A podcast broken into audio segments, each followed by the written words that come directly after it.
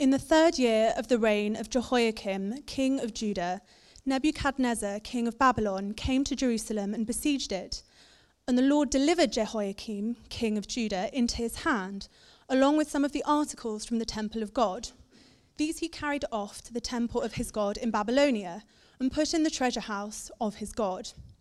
Then the king ordered Ashpenaz, chief of his court officials, to bring into the king's service some of the Israelites from the royal family and the nobility, young men without any physical defect, handsome, showing aptitude for every learning, well-informed, quick to understand, and qualified to serve in the king's palace.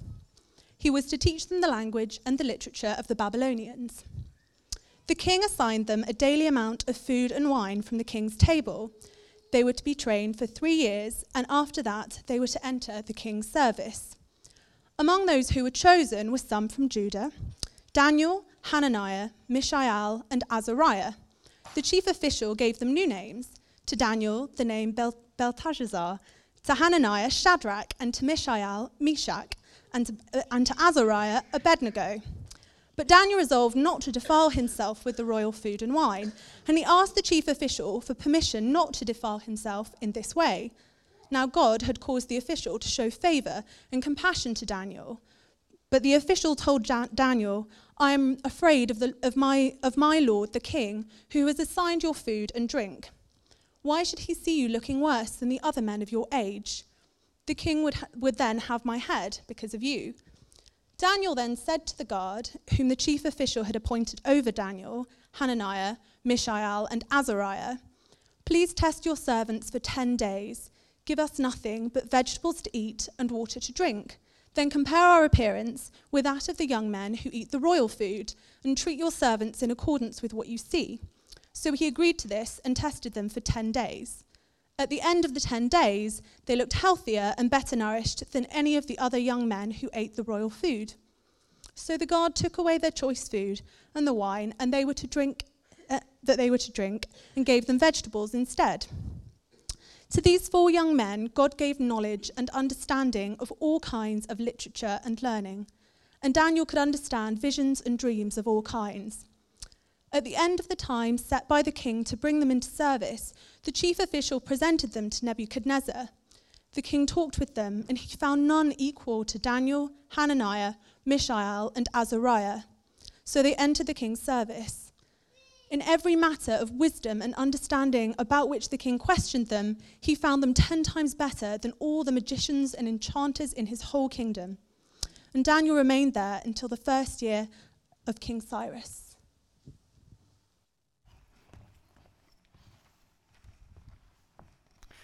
Morning, everybody. Morning. I was just thinking as we were reading, I didn't think this earlier, there clearly was no vegetable shortage in Babylonia, was there? No fighting in the supermarkets there, by the looks of it. It's great to have you with us. My name is Tim Chilvers. It's a joy to have you. If you're here for the first time, particular joy to have you here. If you've got Bibles, do keep that open in front of you, but don't worry if not, we'll show various different bits on the screen. Well, as we jump in, I wonder if you've ever thought you are unique. And not only are you unique, your circumstances are unique. No one else in all of history or in the future will have the relationships that you have, in the environment that you are, in the place that you are. Your world, your circumstances, your friendships, your family environment, you are unique in every sense of the word. And so here's the question. What are you going to do with that opportunity that you and you alone have in your world? So today we begin a new series called Homeless. All about the fact that whether we feel it or not, we are homeless people. If you were here at Christmas, you may remember that we looked at this word. It's a German word, a word that doesn't feature in English and there's no direct translation equivalent. Sehnsucht. Literally means longing. Not the kind of longing I long for a coffee, or I long to go to the beach, or I long for some lovely weather, but a deep inner longing, existential ache that has resonance of homesickness, that feeling of missing home, being not settled now restless, longing, not feeling at home. And in this series, we're going to be thinking and reflecting about how many of us don't feel at home in our lives. Now, of course, what we don't mean is a house. Many of us have houses or homes that we live in. Of course, some of us don't. But we're not talking about houses or physical buildings. We're talking about the sort of place where we feel we can really be ourselves, that we don't have to pretend, we don't have to wear a mask. Home. The sort of place where we are accepted for who we are, whilst knowing we are not what we could be. Home is a place of complete embrace and welcome. It's a place where we feel and we know we belong. A place where we just know how it all works, where everything goes, how it all fits together. It's a place of utter intimacy where we can drop our guard completely. Home. As one travel writer who spends her time traveling the world writes, home, I've come to realize, is more of a feeling. I seem to find home in the moments when I can breathe deeply and easily. In the moments where my heart feels, in the moments where my restless energy is put to rest. Home is the places where I can laugh or cry or go completely insane and still feel like I've got a place at the table. Home can be found miles away from those that I love in a phone call that makes me feel like I'm right there with them. Home.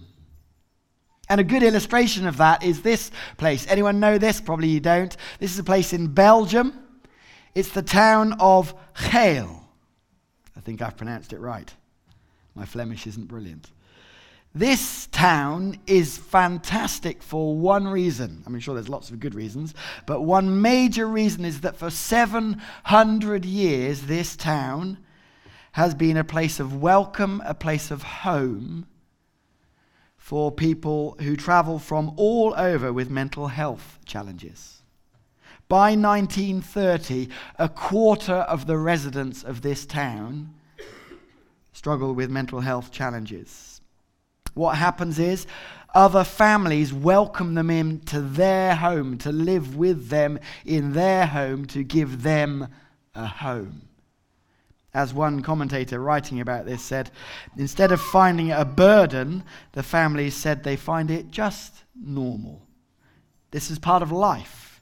They accept them as they are.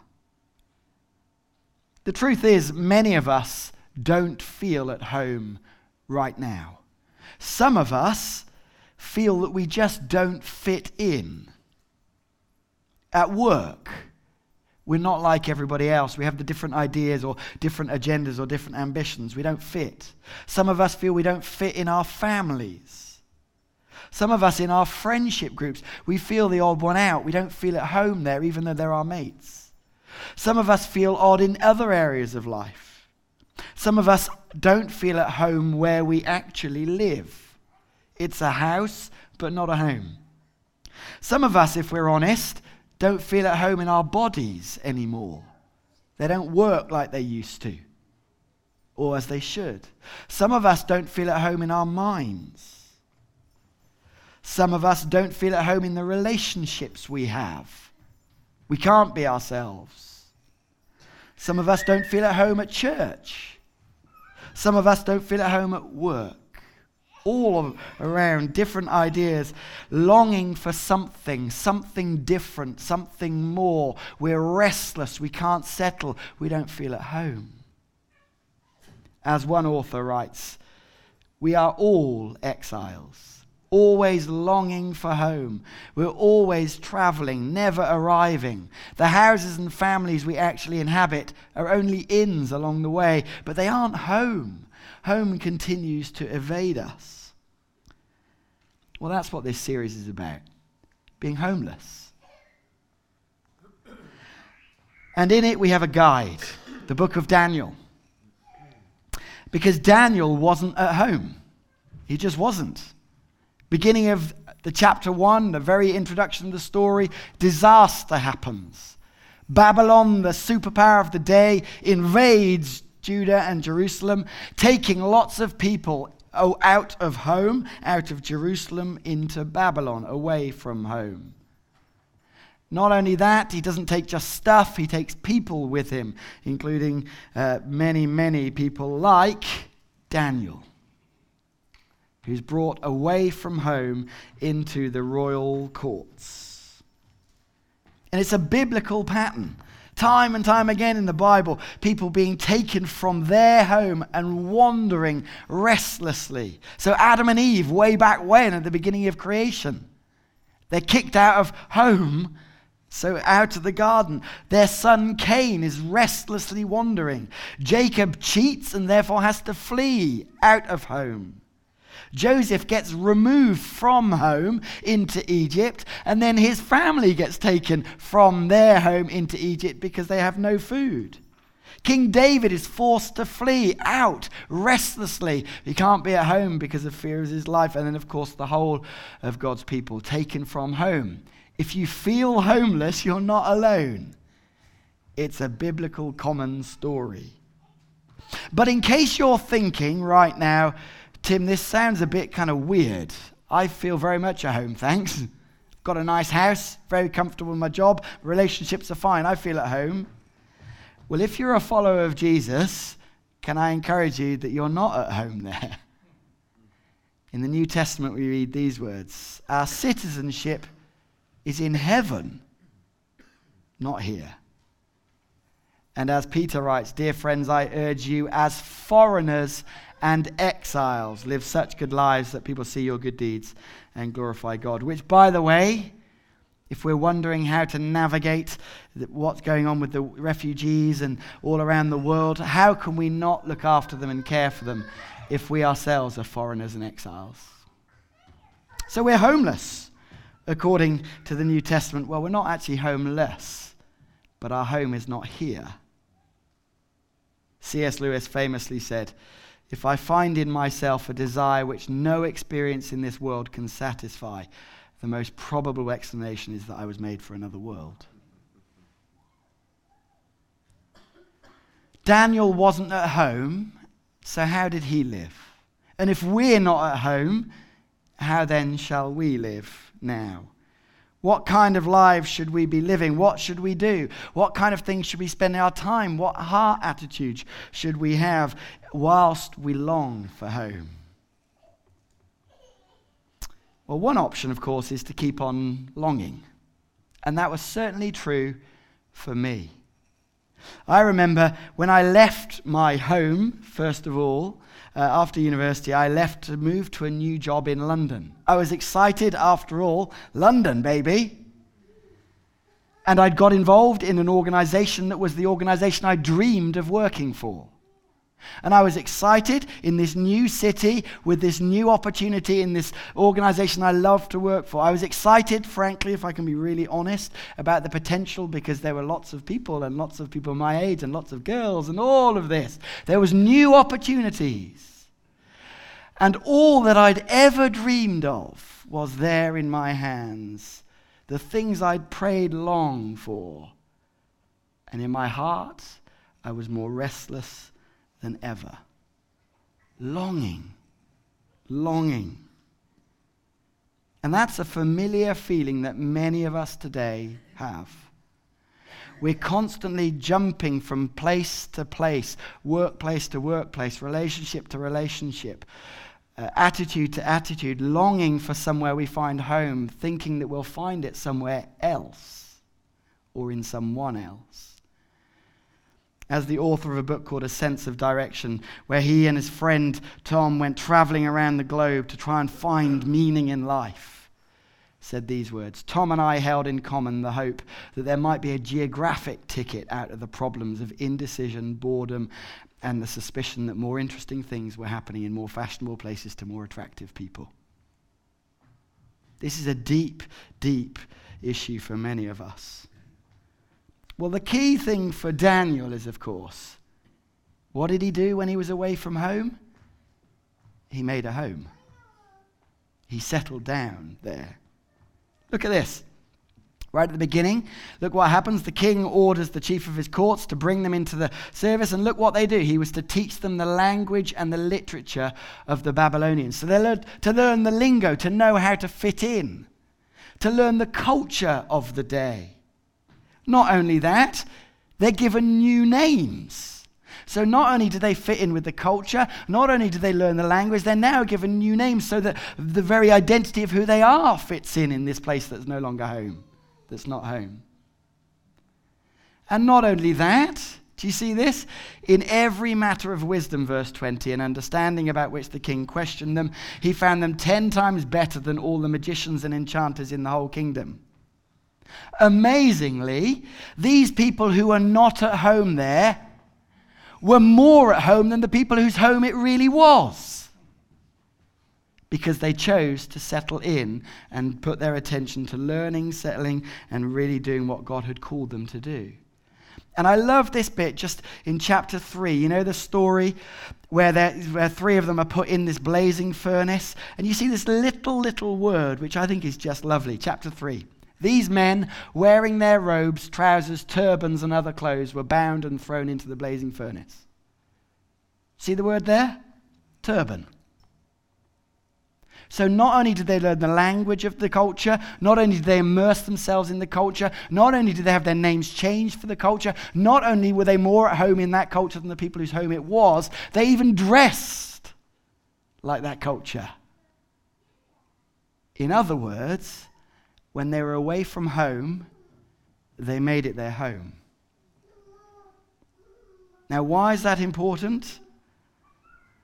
Well, I think it's important because for many of us, we spend our time restlessly longing and searching, and we never find what we're longing and searching for.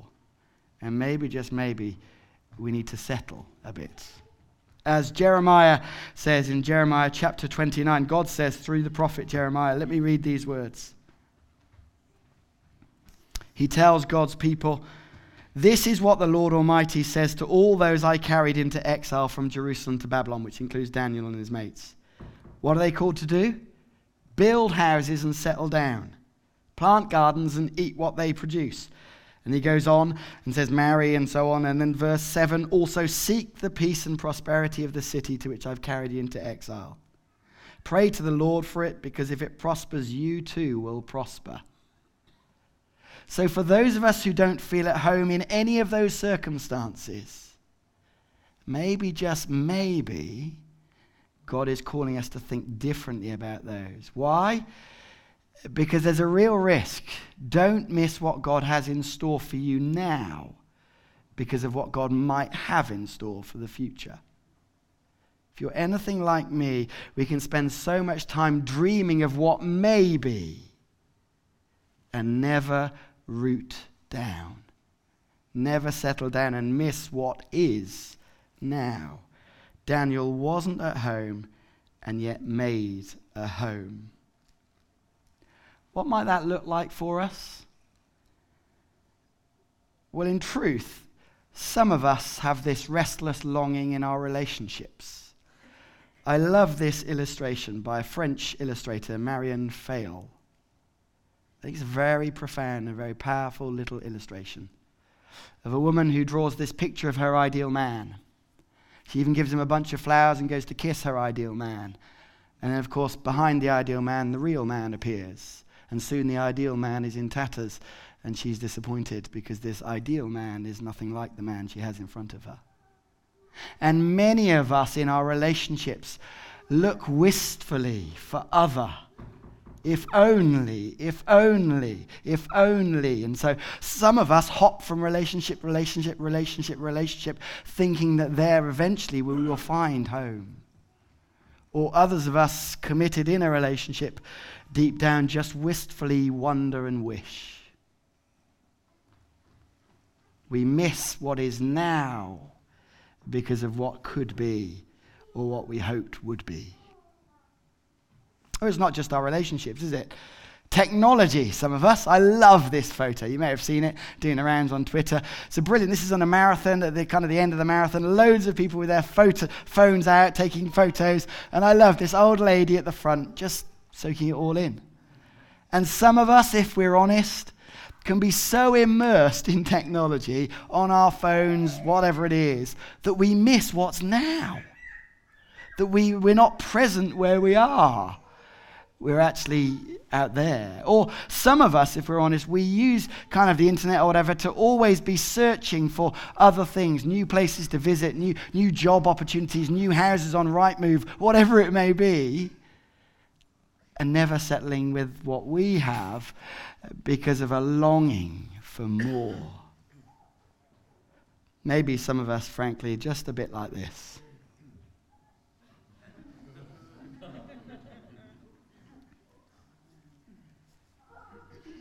That actually the thing we're most longing for is right in front of us, but we just need to think and turn around and look differently.